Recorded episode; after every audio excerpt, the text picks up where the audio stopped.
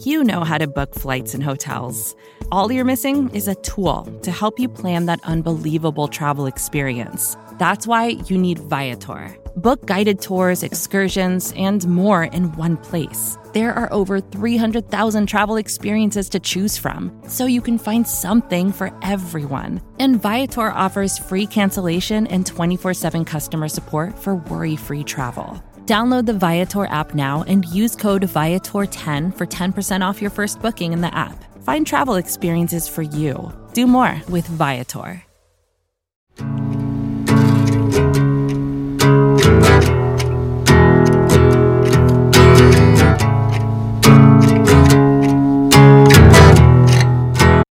Welcome to No Particular Hurry. I'm really excited today to welcome a guest whose work I've enjoyed for years now. In many ways, long form sports writing has become a dying art as our attention spans, and I'm guilty of this as well, have shortened. But taking the time to find some people who do it right makes the genre that much more enriching, in my opinion. We joke that she's more than just a writer, she's also part therapist in getting often guarded individuals and superstars to open up and show a softer side of themselves. And to me, learning those details makes then watching the games that much more fun. She's an award winning writer who's written with us at SB Nation, has been a contributor for ESPN and Bleacher Report before The Ringer hired her in 2020.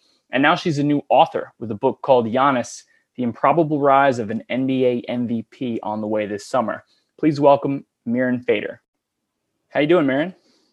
I'm good. How are you? I'm great. Thanks so much for coming on. You're easily one of my favorite sports writers, and I think you practice what has felt to me over the years like kind of a dying art, the long form piece. Um, I said this to your Yaron Weitzman when I had him on. I was like, I could have got a free copy of your book, but I didn't want to because I want to reward the people who are doing what you're doing. Um, it's fun. It's fun to do that, and then it changes how I watch the games. Now I have like I imagine that you feel this way too, and you cover someone, and then you see like Davante Adams have the season that he just had. He was looked like the most unstoppable football player I've ever seen this year. And don't don't weren't you feel like I watched his him get his hair braided like I know it's like it's so weird because you know for a fact that these people are human, right? And you know they come from families and they come from certain environments. But when you get to know them and you talk to them, it's sort of like a moment where everything clicks, where you're just like, okay, everything that has happened to you off the field or the court affects everything that you do on the field and on the court. And I always just find that so interesting how the two things are so related, you know. And now when I watch the game, I just think, where did that person come from? What was that person's life like? Because I just, I really do think it informs everything. Yeah, and and you, so you have you have basketball experience so does that do you find that that ever informs the way you look at the game or the way you ask questions do you think that's been very valuable for you I think it's been super valuable. Um, our listeners can't see me, but I'm very short. I'm five feet tall. And so I was trying to be in the WNBA and work against the system of playing in the land of giants. And so I think having that experience, it just gives me such an empathy. I think there's a through line through my work of, you know, people that maybe aren't the superstars. They are that shorter person, or maybe they have gone through this or that. And I, I think playing though, it just I get it. You know, I'll never know what it's like to be an NBA player, but I know what it's like to want to pursue a dream. Um, and I think, of course, whenever we're talking about a story, you want to write about somebody that's on some sort of chase you know, there's got to be some sort of goal. It can't just be like so and so's really good at basketball. And so I think having played gives me perspective and appreciation about just what it's like to dedicate every waking moment to this chase and, and what does that do to you mentally. So that's always what I'm trying to find out with my stories. Did you do that as a player? Did you yeah. yourself that fully? I was so obsessed with basketball. I was 10 years old and I made my parents um, take a trip to Connecticut because uh, I wanted to be Sue Bird and Diana Taurasi. And I grew up in Los Angeles and I, I, just had to go to Storrs, Connecticut because I just had to be like them at some point. So, you know, just from because she was there? Yeah, just because she no was other re- no other like who else is going to Storrs Connecticut for, for anything other than women's basketball. So, you know, I I was just like from 10 years old to when I was 20, I was just like all I want to do with my life is play basketball. All I want to be is a basketball player. And so even though that um that dream for myself did not work out, it really gives me something to be on the court with these athletes and and NBA players because it's just kind of like, okay, well, I made it in a different way. You know, I really enjoy that. Now, I found a still shot of you having shot, and it looked like you had perfect form. Like you had the you had the goose the gooseneck full, full extension. Your offhand was in no bother. Uh, were you a great shooter, or are you still a great shooter?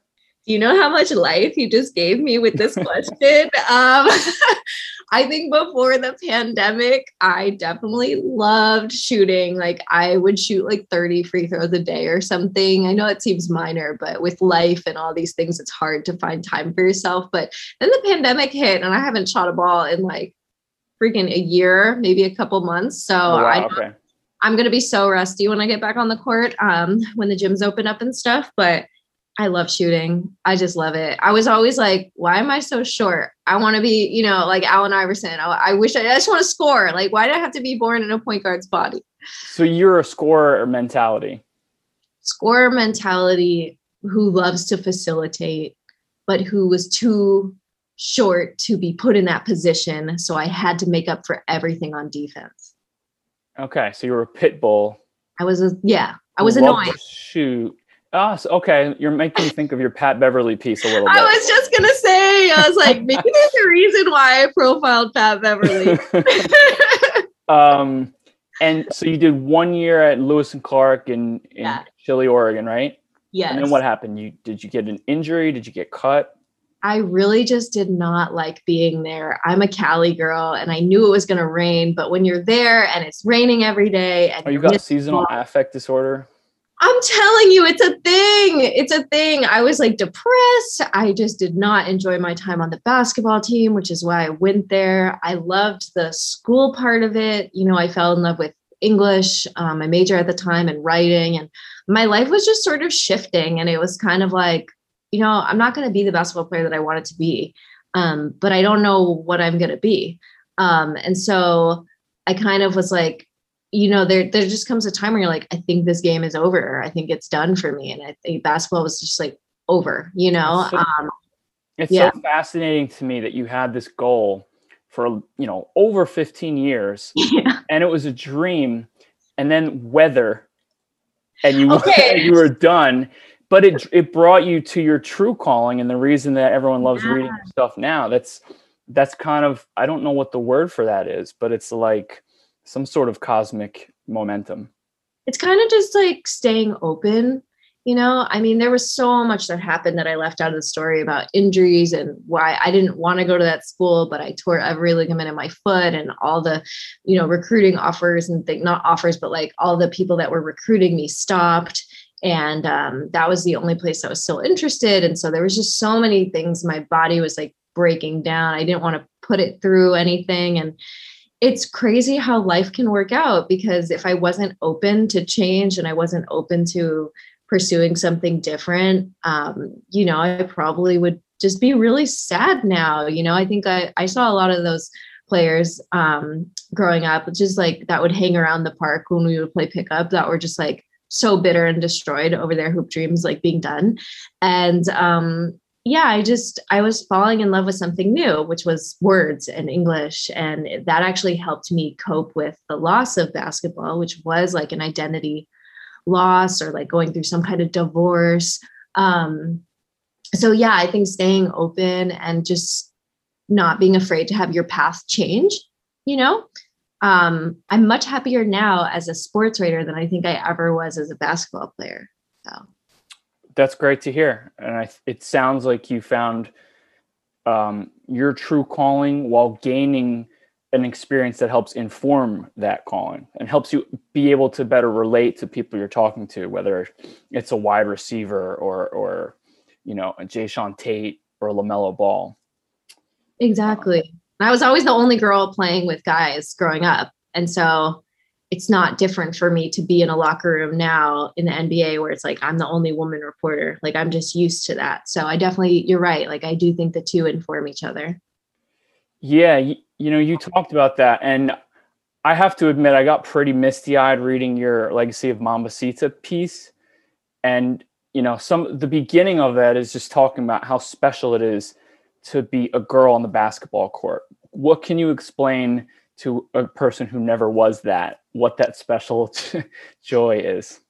Yeah, I really, I'm so glad you asked that question because I really do think it's unique. I think, you know, as girls, as women, we're we grow up and we're taught to there's a set of rules that you have to adhere by. You have to be quiet you have to be kind of dainty. You want to be cool and aggressive but not too aggressive. It's just this like stencil that you're supposed to like contort yourself into. But when you learn to love basketball as a young girl it's this freedom that you never had before. You feel very powerful you feel very excited. Um, you're loud you scream the play you don't have to be quiet. It's just very yeah can i re- can i read a quote yeah go ahead that point to love basketball as a young girl is to love something in a way that only other young girl hoopers can understand. It's different from family love, different from friend love, different from relationship love. It's a deep down love that resists explanation. And I basically just asked you to explain it to us. um, oh, sorry. yeah, yeah, no. Go ahead. Yeah, I'm sorry to interrupt you. I was just gonna say, yeah, it's it's weird. It does resist explanation. That I was like struggling to explain it because it's like it is such a feeling. Um, and I think it's a feeling that I felt growing up, and a lot of my friends, some of my best friends I made were growing up and playing and just feeling free and just loving this thing.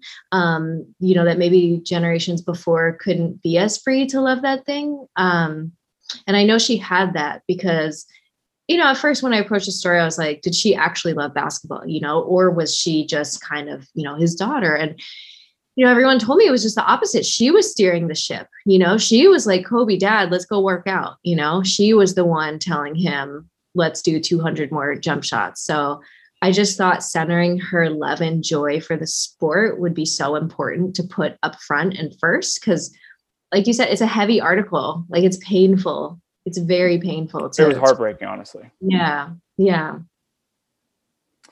Um, but on a sweet note, Kobe was a hard guy, and uh, she, she she got to break his no interruptions workout rule. You wrote like she could go in and give him kisses between sets, and that brought out a side to him that maybe didn't exist before he was girl dad. Hashtag girl dad, uh, and it reminded me of another line. I think you got this from a friend of Packers wide receiver Davante Adams, who you've twice profiled now one after like his what third or fourth year breakup breakout and then after his broke the NFL breakout and someone said I hope your first baby is a girl cuz you're too hard man you need yeah. to be softened do you do you think there's something to that that that sometimes these maybe introverted cerebral I guess alpha male athletes can really soften when they have a daughter Yes, um, that's such an interesting comparison. I love that you connected the two. I really think so. And I think not only does it soften, but that's just a part of them that is one of the, I guess that is one of the biggest parts of them. It's just that the public doesn't see it. Um, when Davante Adams gets home, his voice changes register. He's like, oh, hi, baby. like he's very like, oh, you look so cute. You know, like he's just very like goo goo gaga, you know? And it's just like, it's not funny. It's beautiful. But it's, you know, for me, of course, the first thing I do is laugh because you know you're not just entering their world and like profiling them as people but you're you're almost like you're getting a sense of who they are in their full dimension in their homes you know Davante the daddy is you know it's Kobe the daddy. It's like it's it's it's just that's the one that their kids know. They don't know the one that is yelling on the field or the court. They don't know the one that is like so strict. They don't they have no conception of that. That's just not who they are. And I think if you really want to get to know the person you're profiling, you got to talk to the people around them that know them best because there's no truer vision than ones that the children or the mothers see. That's why in all of my profiles, there's stuff about moms because oftentimes she's the only person in the entire world that can see her son for as he is and not what people want from him what not people expect from him it is like the truest mirror you could possibly find to who you're profiling yeah i'm glad you said that because i didn't really have a specific question planned but reading your work it does seem that the relationship with a player's uh, mother is so critical in helping them find this um, inner mantra that compels them yeah. and what they turn to when things get really harsh. Um, I'm guilty of having, I think, what you talked about a little bit in in your LaMelo Ball pieces, of assuming that too much was handed to this person. It doesn't fit mm-hmm. what you typically think of of a player reaching success you know that old corny quote of like it's not how it's not where you get to it's how far you come like you want as a fan to hear that they went through some stuff and here you see this guy like oh he's on espn before he's good and when you mm-hmm. first profile him he's doing what you must have thought were like And1 tricks you know he's throwing himself lobs off the backboard and missing them. Did you first of all i have a few questions but first of all did you get the sense watching him that he was going to become this like top you know top three? Maybe it was post today like he should be the number he should have been the number one pick. Do you have any sense of that when you first watched him play? No and i think anyone who says yeah i did is like so lying. Um you know i we do this every year with the draft, the revisionist history, you know, and it's like, no, none of us saw this. The only thing I saw was confidence.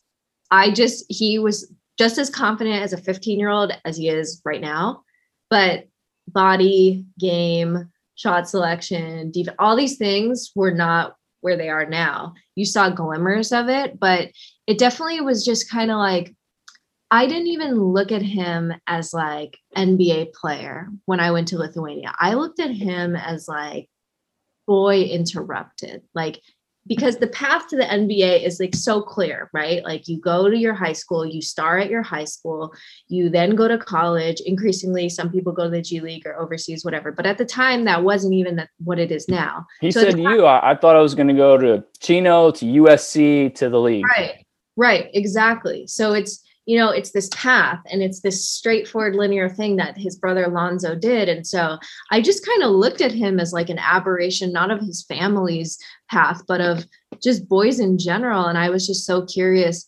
how one responds to being thrown into a situation like this.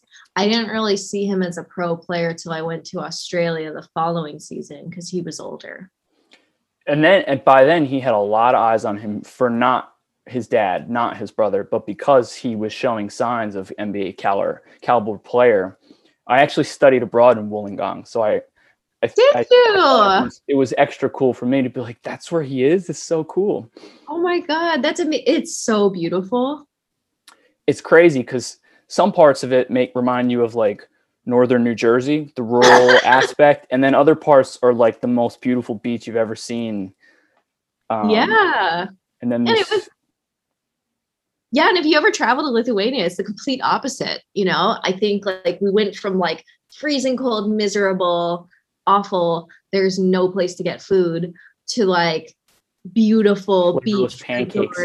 yeah yeah and like you know any kind of fries and like burger like just totally different. And you know it's a very like um as you know like a retirement community. So there's just like a bunch of old people lounging. And so like he could just no offense he could just walk around and just do whatever he wanted. You know there just wasn't the same you know pressure. But in lithuania it's like he he will walk outside and everybody oh my god like that's Lamelo like it was just it was different you know and I think he had got he had looked so much older to me the second time I had seen him. He still had the same confidence. Again I think that was a key indicator but I never thought like oh yeah future NBA player. I was just like I'm so curious how this is all gonna turn out and i want to be there witnessing what it's like to grow through this because he's like um he's like a piece in this really strange reality tv experiment and i was fascinated what that would do to him. I was too and i love some of the anecdotes like he got like he got his ass absolutely kicked. I think you wrote like you know they they put these 200 pound dudes these pros on him and he stunk and he didn't play very well and then after the game, he comes up and teases me about how short I am. And I'm like, how do you do this? And he's like, because if I don't, the shit'll get to your head. And yeah. I thought that was a pretty cool, that was a pretty cool glimpse into the way that he might try to put some of that noise out. Because it's got to be like, it would drive me insane, I think. I think the shit would get to me. yeah, I'm very surprised that it didn't get to him. And I think, of course, he's not you know he's not immune to it. Like there are things obviously that have gotten to him and we talked about those things but to not let it consume you and to just it's weird because i i've always felt like lamelo's whole life is a performance like um on camera off camera on camera off camera. And so when people talk about will he perform in the nba and stuff and what will it translate it's kind of like you know the basketball court is like ironically the one place where he doesn't have to perform that is where he is just his most truthful, authentic self. I think it was all the other stuff outside of basketball that was like playing a role, performing, you know? So I think like basketball is just like freedom for him, you know? He didn't have to recite lines or do another take two or now let's stage our walk up to the restaurant. Like he could just be himself. I have one more question and then I'm going to tie it back full circle to moms. So please bear with my tangential I love uh, it. But there was there was was there a moment where you thought because you had this cool quote from LaVar, you know, you want to be what is it, a big pea in a pod? That's why we're going yeah. to Lithuania. Yeah. And I kept it felt to me reading it like he was going where there there were less less pressure or at least less competition. He didn't even go to Sydney. He went to Wollongong. When people heard where I went to study abroad, I was like, that's like going to the US and studying abroad in Hoboken. Like, why didn't you just go to New York City? Um, so it was, was there a part of you that wondered, well, what's going to happen when he's on TNT guarding LeBron James? Like, is, is that going to be overwhelming having gone from Wollongong to Lithuania, you know, to now I'm in Charlotte and I'm on TNT? Yeah like at the time i was like why is he on this team? You know he could have played with with bogut. He could have played like in a much more you know competitive arena. And like practices were obviously a tad more competitive than lithuania but it was still like it, it, i've seen higher levels in like division three us you know like i just you know like i nbl like whatever i think it's really good what they're doing but it was not a high level intensity practice. And I was just sitting there like, what is this? Why does he keep being in situations where he's not challenged?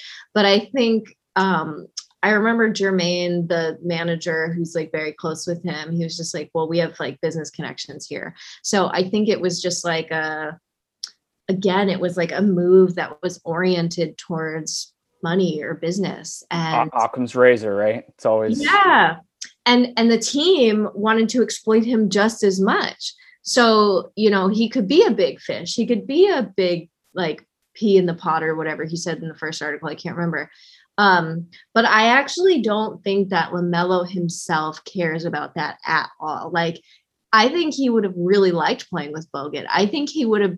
The thing about him is like he is always beloved by his teammates, no matter what team he's on. Like everyone likes him because he's so fun to be around and he's such a nice person.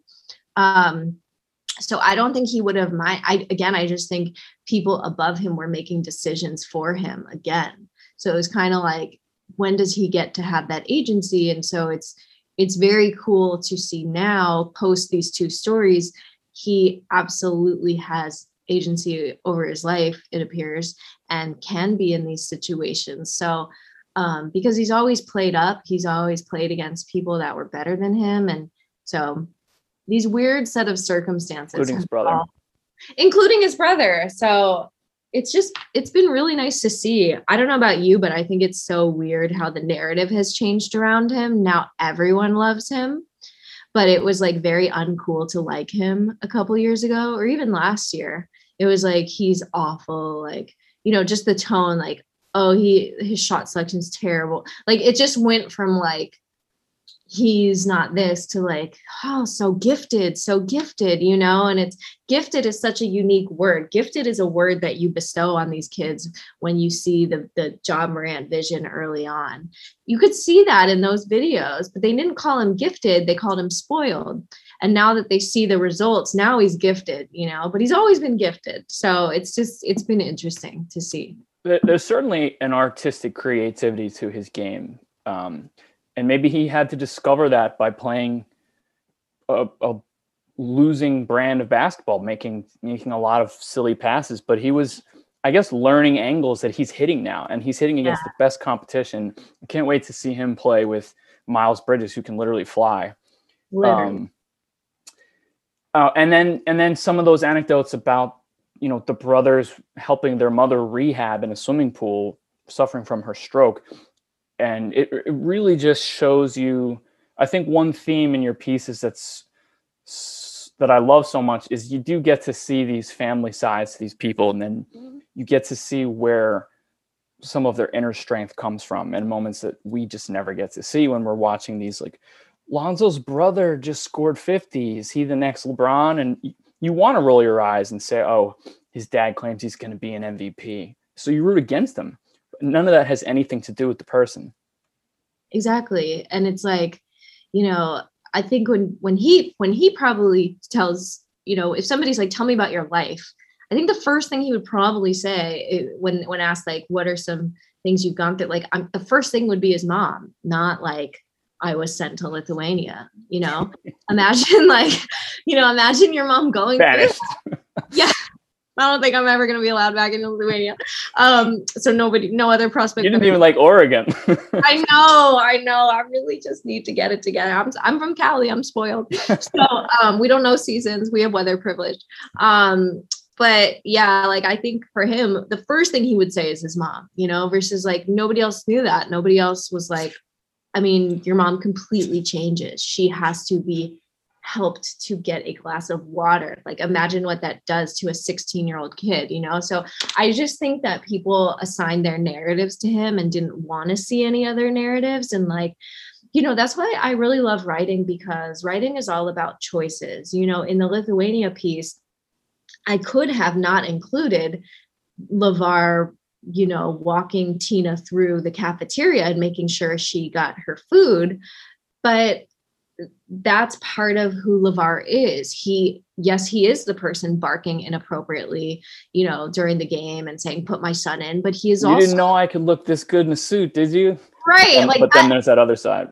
Exactly. Like both are true. Like we're all complex. We all have good sides. We all have bad sides. We all have things. And as a writer, if you only put the bad sides, and I say bad you know very loosely here i'm not saying he's a bad person or anything like that. I'm just saying if you put the unflattering sides and you don't put the the the better sides it's is that really an accurate picture? You know i don't think so. So it's just important to to have that full view. Um, someone who i think exemplifies those some duality that you captured really well was um, lonzo ball's teammate brandon ingram who is like, you know, the way you describe him, he's his harshest critic that you feel bad for him. Like he plays really well, but he's there's he kills himself for missing certain shots. And at the end, he's like, This is gonna sound arrogant, but I just know I'm gonna kill him. I'm gonna kill you. And so I'm like, wow, this guy is such a history. Which is it? love that. I know. But see, isn't that so real? Do we not all vacillate between um i am the worst writer alive and i got this. Like i feel like i feel like that there's no it's very hard to have in between. Are you punishing on yourself as a writer? I am. And that's why like i totally understand the perfectionism thing with athletes because it started in basketball for me. And then i realized it wasn't basketball it was me. And now i see it when it comes up in this and that and this and that. Um but I think what makes Brandon so interesting is that the narrative on him was like, oh, he's so quiet. He's, you know, he's like sleepy. He looks sleepy. He's not. He does very- look sleepy. He does look sleepy. He does. but um so did T Mac though. Right. Okay. And like just let let the eye be the eye and you know i think it's like along with that people again put their narratives like oh brandon must not be thoughtful. Brandon oh why is he still so skinny? Is he not working hard like i just think there's like all these things placed on them. And so i was actually interested in him because of the quiet thing and the sleepy thing. And i was like i wonder if there are louder more vulnerable sides. And it's true there are. It's just he's not like not everyone deserves to see that. He's not going to give that to you unless you're his friend you know? And so i think um yeah i just think that that quote that you said about him it's it's so true and that's why you can never approach a profile thinking you know the person and you can't leave a profile thinking you know them either but you're trying to get as close as possible to like telling the reader what somebody's like with threats to our nation waiting around every corner adaptability is more important than ever when conditions change without notice, quick strategic thinking is crucial. And with obstacles consistently impending, determination is essential in overcoming them. It's this willingness, decisiveness, and resilience that sets Marines apart. With our fighting spirit, we don't just fight battles, we win them. Marines are the constant our nation counts on to fight the unknown. And through adaptable problem solving, we do just that. Learn more at marines.com. Well, I really appreciate the two things that you said that we you know we can't pretend we knew something and yeah. that we can't come away with this feeling like now i know the person because i think that's a humility that probably serves you really well. It must be so tempting to say you know i covered player x i saw all along that they were going to break out or break out of it. Um, but you but you don't. Like you covered roberto aguayo who has not gotten that next chance yet. Um, and it that that's a heartbreaking story to read that a guy who just never missed a kick inside 40 yards and then like he looks down at his foot and it's like this is what i do and it's failing me to talk about the yips which sixers fans who are listening to this Ooh. have thought about more than any fan base want wanted to um, what's your feeling on on the yips and that that sort of crisis a player at that high level might go through. Um, and do you think Markelle Fultz has the yips? Because your piece made it sound more like you came down closer to the thoracic outlet injury explanation. Yeah, I was literally just thinking that, like, wait, like Markelle. Um, yeah, no, I think for him, like, I don't think he has the yips. I don't think it's mental at all. Um, but as far as like the yips as like a phenomena, a, a a thing that you know people understand. Man it is so jarring when you actually listen to an athlete talk about the yips because the yips are like this thing where you almost like you're afraid to say it out loud because if you say it out loud then that means it exists. And if you're acknowledging that it exists then you're afraid it's going to get bigger. And then if it gets bigger then you're screwed. And if you're screwed you're do you see how it just cascades? They don't they don't talk about it in baseball locker rooms. It's just everyone's it's it's like it's a taboo. Like never talk about the yips for fear of, of making the yips worse, right? Yeah. But but Aguayo, I have so much respect for him for talking about it. And I felt honored that he shared it with me. But it took hours. I think our first interview was like five hours. Um, and the thing about the yips is that when you approach an athlete, you don't just say, like, tell me about like why you can't kick I was like, you were a person and player before this happened, and you'll be one after. I want to hear about them before. So we're like starting at childhood, you know, and it's it's important to give context to to show the person you're talking to, like, I really want to write about you. The yips are part of you, but they're not all of you. Because when you're the person with the yips, you think it's all of you because that's the only thing people will ever associate with him for the rest of his life imagine that like and i have Thanks. failed yeah right and like i failed in my life like i'm sure you have too and it's like we have the luxury of wading through the world where we're not defined by you know our mental challenges or roadblocks thank god yeah. and um but i just i wish people would talk about it more because it's actually so so much more common you know uh, I think a lot of times when you're an athlete, you train yourself to think if I just work hard enough, I can fix whatever is wrong. Imagine That's- like you suddenly just couldn't write. Like some part of your hands didn't work, some part of your brain couldn't get the words out. What would you do? I, I know. I was actually thinking about that as I was doing the story. Like, what, like, I would literally be in crisis. And then then i start thinking about it and ruminating trying to fix it. And then i make it worse by ruminating and trying to fix it. And then it becomes this like impossible impediment that i've created in my head. And then i'm screwed. So like i often think about like that's why i just can't like again we don't talk about it because and then you had this video podcast with 10 million viewers per week and they all tune in to watch you like oh, I can't think of what to say to Genuinely my subject. Genuinely terrifying. I know it, it really is a thing. And that's why like you gotta um the number one thing I think to bring to any story is empathy. It's like I'm going to his house, I'm trying to put myself in his shoes. Imagine like every single person in the world thinks that you suck and you are a horrible person because you suck. Like yeah. that that is an insane feeling, you know? There's yeah, there's often um a tragic element to your pieces. Like I needed some Kleenex to sit and read through some of them. Um, but sometimes I was laughing, and other times I got the chills because something was so so profound. Like you just did a feature on Jae'Sean Tate. Am I saying his name right? Yeah.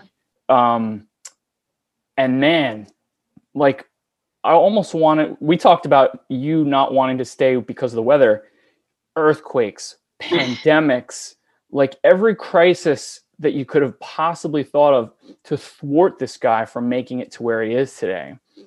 Um, and you know, there's some you've got some really really great mantras out of these guys. Like I'm going to read a few of them. I'm not trying to prove people wrong anymore. I'm just trying to prove myself right. Remember who that is? Um. Okay. I'm going to quiz you on your own quotes. Yeah, I feel like they all say something like this. This is Davante. That's Davante. Very good. All right. Well, here's the one I already read. I'm my harshest critic, but I know that I'm going to get it right and that I'm going to kill you. that's, that's tiny dog, Brandon Ingram. tiny dog. Uh, here's uh, here's what I I I don't know if this is his personal mantra. I know you wrote that he's got the I think fear and God on his wrists, but you're still short. This shit will have your mind all the way messed up. And that was just a, a glimpse into how LaMelo deals with tuning things out. Um, yeah. And then here's here's Jae'Sean. I took the steps. I didn't take the elevator. It's not about when you get there. It's about getting there. Five surgeries, an earthquake, wildfires, 10 day contracts getting missed because his team played too well that he didn't get the opportunity. And we didn't even mention COVID. Um, it's funny, Daryl Morey is the Sixers GM. Daryl Morey is envisioned small ball in Houston and brought PJ Tucker there to do that, that probably had something to do with them giving him this chance, didn't it? I think so for sure. And I think um Jae'Sean was telling me about how much he admires PJ and how he got kind of lucky. And that I just thought that was funny that he would think that any luck went his way because as you just listed, he's the most unlucky, most hardworking dude ever. But in this frame, yes, he was just kind of like basketball was changing when I needed to, you know, small ball. And I just think, yeah, I love it because it's so smart. Like the things that he does, like he plays so much bigger than you think he is. There's a physicality to him. Um, I just think that like Jae'Sean, it's really premature to say something like this, but I just think whatever happens next, I don't know. But this season really showed me that like there's a lot of people that are built like Jae'Sean that are, you know, will be that size or whatever. And I think this really opened up eyes and opportunity that if you give somebody a chance, um, they can they can play. Like basketball is changing, um, and you just need to give somebody a chance. And you do have a soft spot for the undersized, defensive minded. I'm going to overcome it no matter what it is. You guys are catching, you guys are catching on to me. Like I gotta, I gotta like pick some like super, super tall human next. Like well, speaking of that, you, you, oh, have a, you do have a book coming out. but I was gonna say if we if we have if we have typecast you, um, your subjects are so likable, and that also brings us to Giannis. Yes. Do you ever do a, just an epic asshole? You know, I have been on the verge of doing like several asshole stories. And to be honest, they kind of like cancel themselves out before.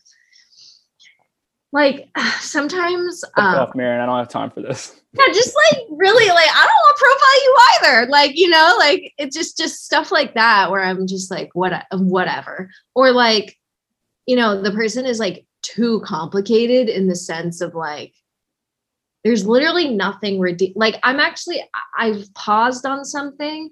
I've been working on it for a while now since I joined the Ringer, but this person is so unlikable and um and like I just can't like I can't rel- I don't you know it's just weird because the people that I profile are you know inherently have something in them that we can see ourselves in you know? And I look at you know Lee Jenkins who was like my hero for like all my life and I'm like I have never seen him write about a villain you know? And like I don't know if that's a thing. And now we're just in such an age where I just feel like first of all you're never going to get access to the villain.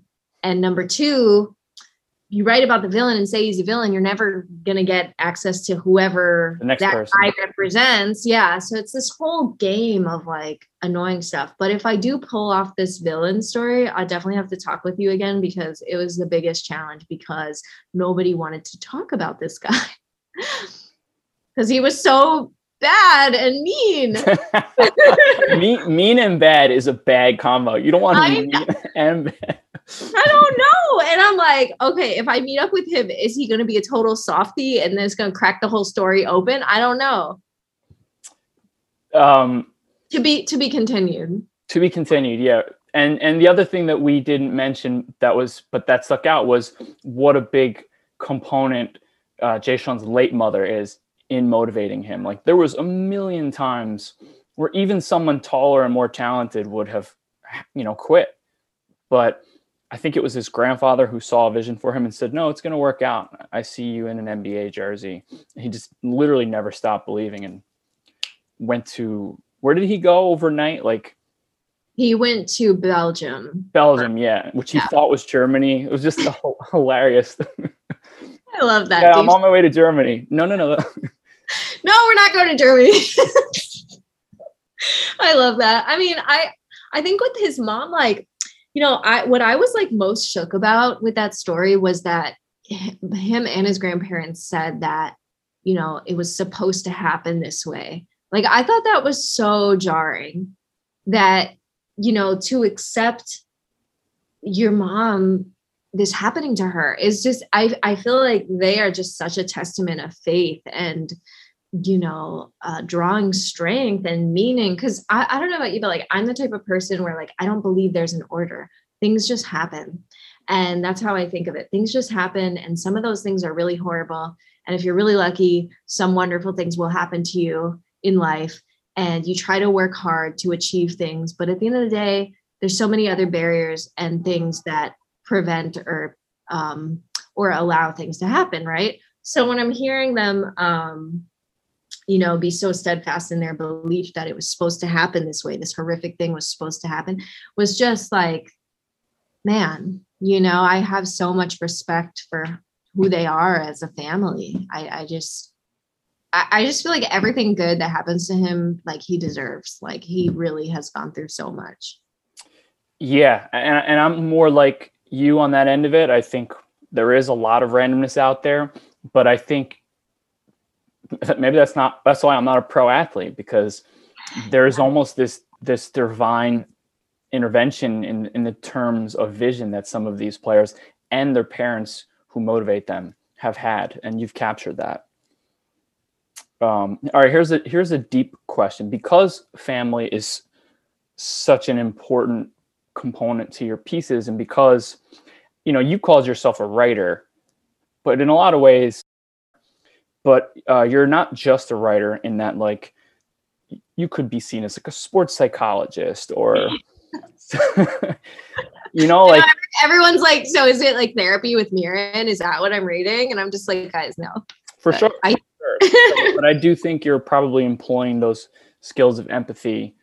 Um, is there someone in your life or like do you have a close relationship with a parent that informs your work and your own personal mantra?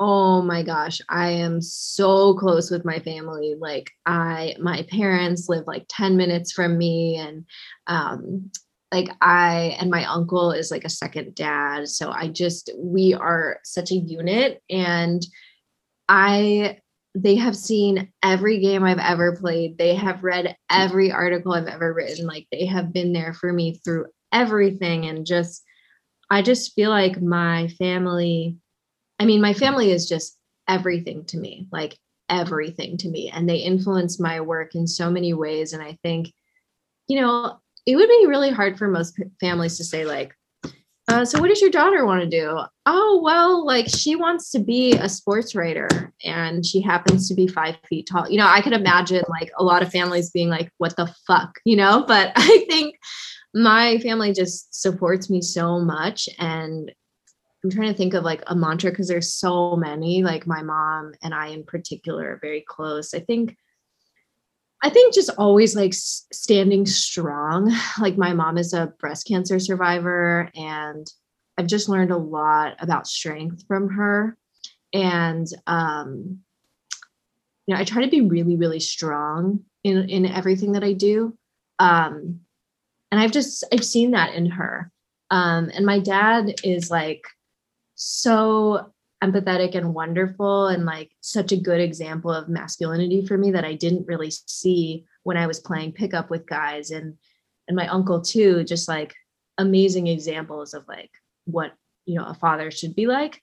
Um and I think of my dad when I write he's like my reader.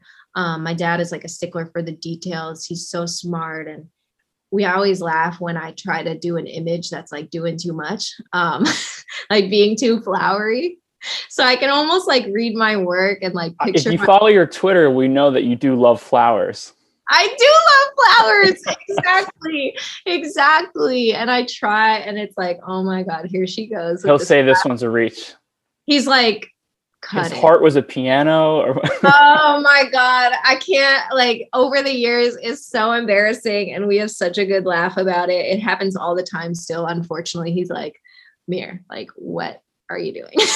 Do you remember any that that were over the top that you had to cut? The worst metaphor you ever wrote. Oh, oh my god. There's so many. I i i promise there are so many. I just can't I'm just blanking. I assure you there are some for the Giannis book, we were going over it and he was like, what what is that? Like you you do not need this. Like just just cut it.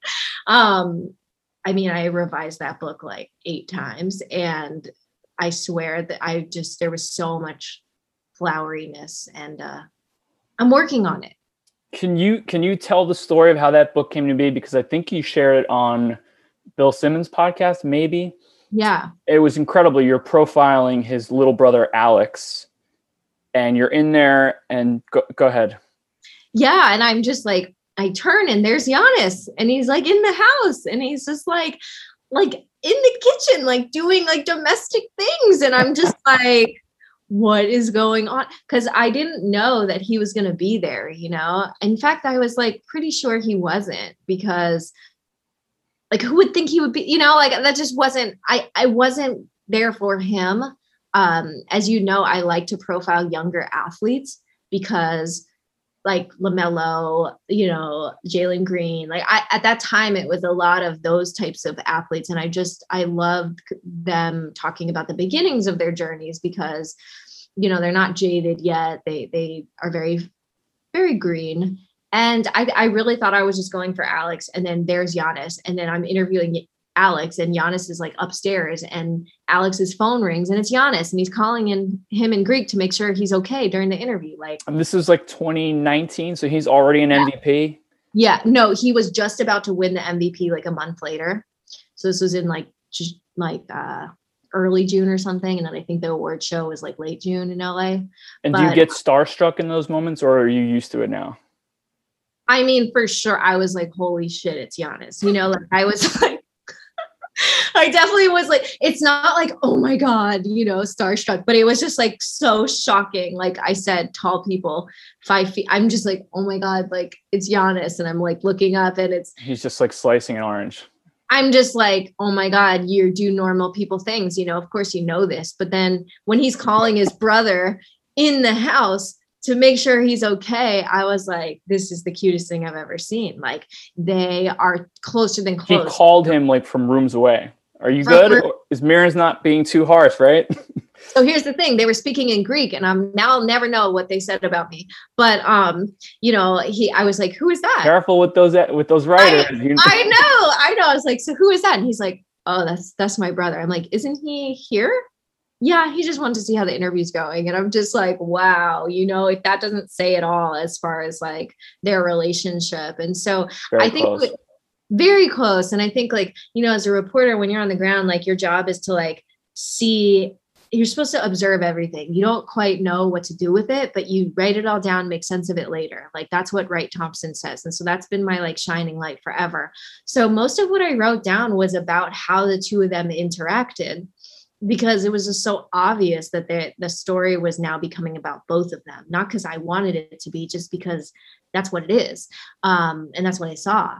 And so you know the story came out and it was like a hybrid profile. Yes it was about alex but it was really about Giannis and it, it showed a different side of Giannis a more vulnerable Giannis a more emotional Giannis. Um, it was like the first story to interview the mom and like you know talk about the dad's death. And so I got a really good response for it. And I had been wanting to write a book for a really long time, just like unsuccessfully pitching, um, you know, different uh, ideas to different agents. And it's a very complex process to where you have to secure the right literary agent. Then they have to believe in your idea.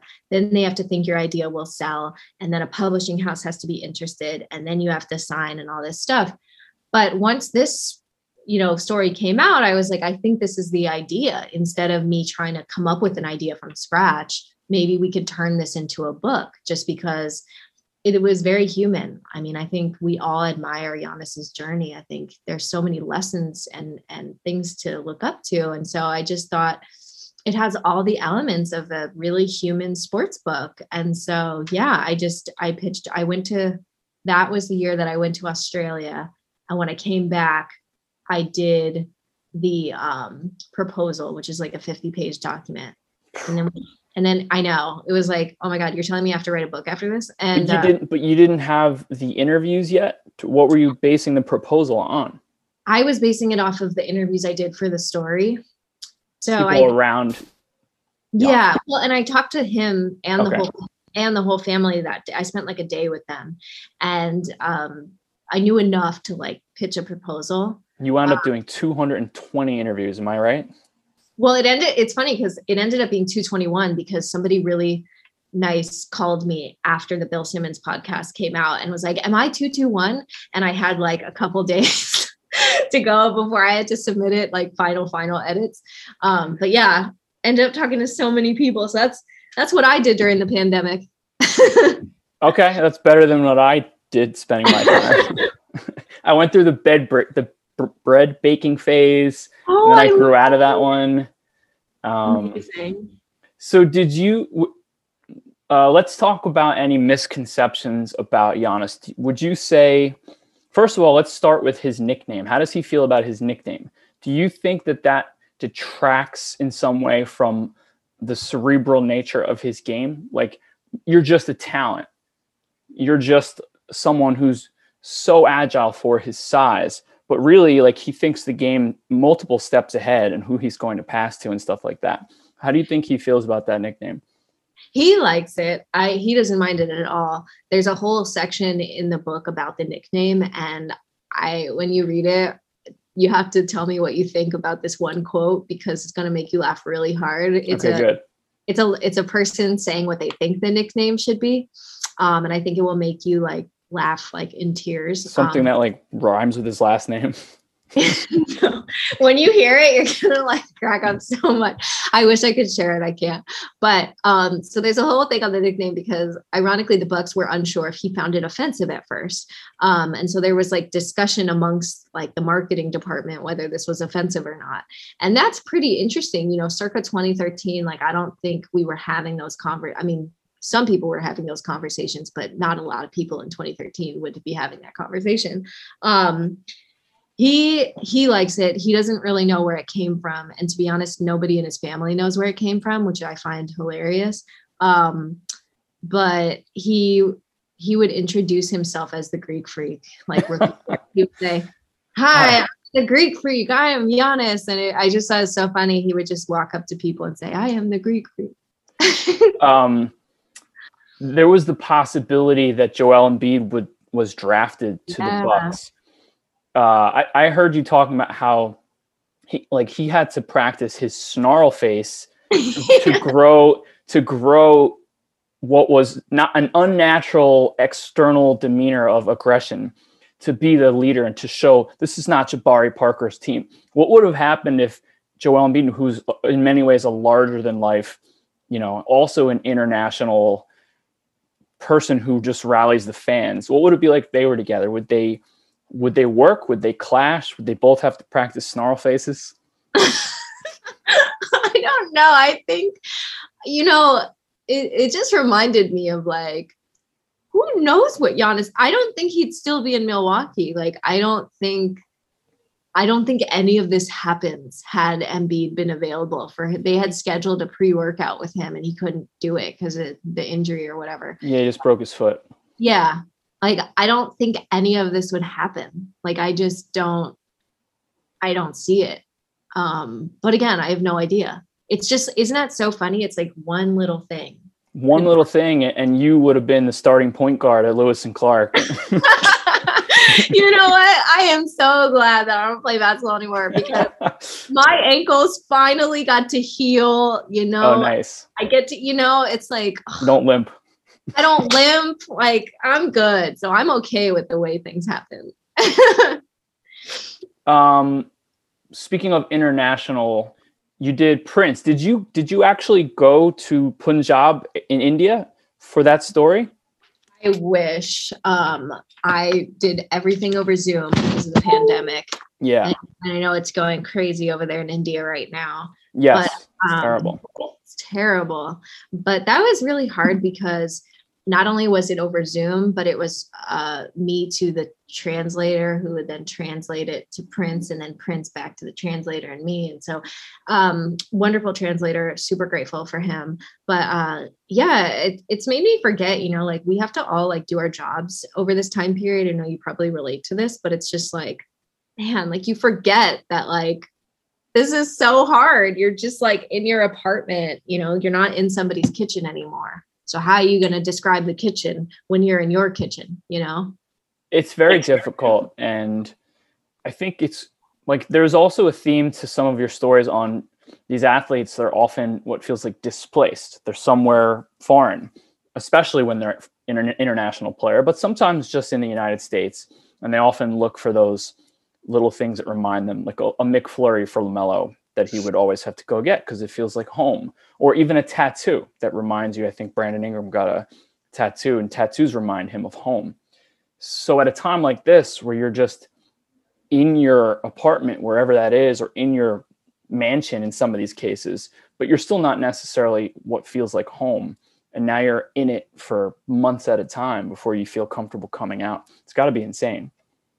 It's insane. I would say it's given us for the first time as reporters not equal footing but just something to immediately latch onto as like intimacy. Like we're both having a miserable time and it's kind of like that's always the first thing we talk about and there's an immediate shared experience which i have found mm-hmm. that allows these interviews to get really deep really quickly.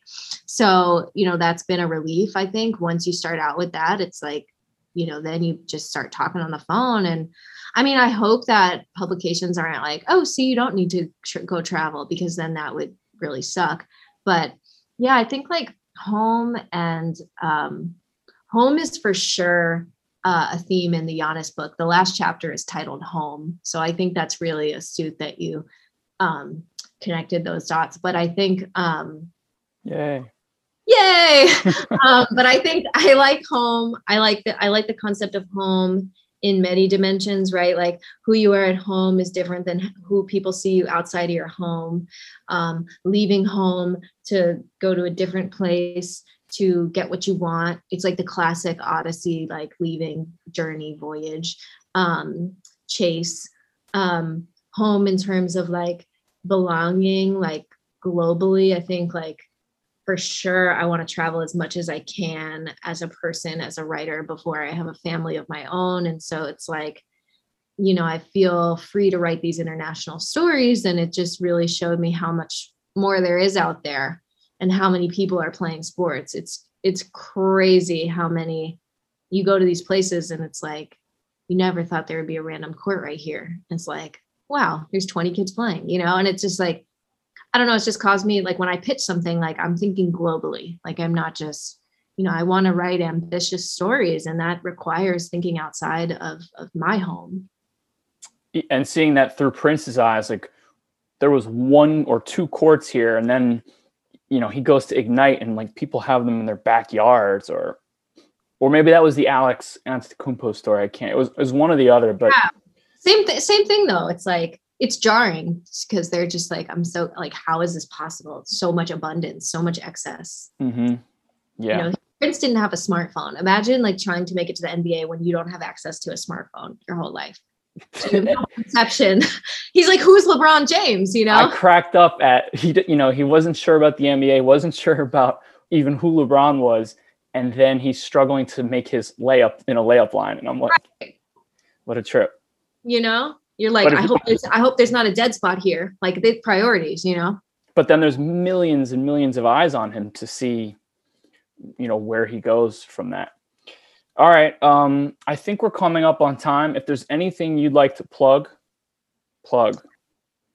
Plug. Well, uh, number one, thank you so much for having me. That was so wonderful. Um, number two, I guess I would love if people could pre-order my book. Um, these things really do matter um, in terms of like bestseller, and I really would like a dream come true to make that happen. So, if somebody could pre-order my book, that would be great. Wherever you buy books anyone listening, all 10 of you, please go pre-order. no, we got 11. We got my mom. yes, we'll get, we'll get 11. Please pre-order the book.